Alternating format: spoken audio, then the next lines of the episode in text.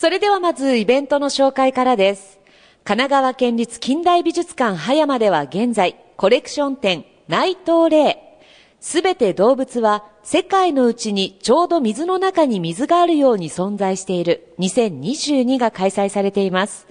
内藤霊はひそやかで繊細な造形作品と、それを配置し鑑賞する緊張感のある空間からなるインスタレーション作品などを制作するアーティスト。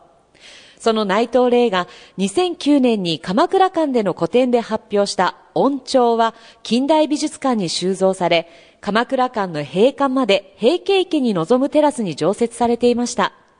この度7年ぶりに展示される音調とともに、古典当時の作品や新作と合わせて、新しいすべて動物は世界のうちにちょうど水の中に水があるように存在しているが葉山館で展示されています。開催は来年1月22日日曜日までです。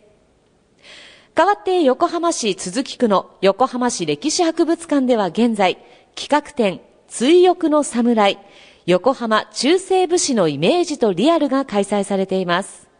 豪遊、正殿、潔白、私たちの抱いている武士、あるいは侍のイメージはどのように作り語られてきたのでしょうか実際の資料から伺える彼らの実像はどのようなものでしょうか？横浜市域の鎌倉時代の史跡、伝承地のうち、とりわけ壮大なドラマの主人公となった畠山重忠を中心にその関連史跡を紹介し、さらに鎌倉武士たちをモチーフとする美術作品や、横浜市立大学が所蔵する中世文書およそ50点を展示することで、武士イメージの作られてきた歴史とリアルな姿が紹介されています。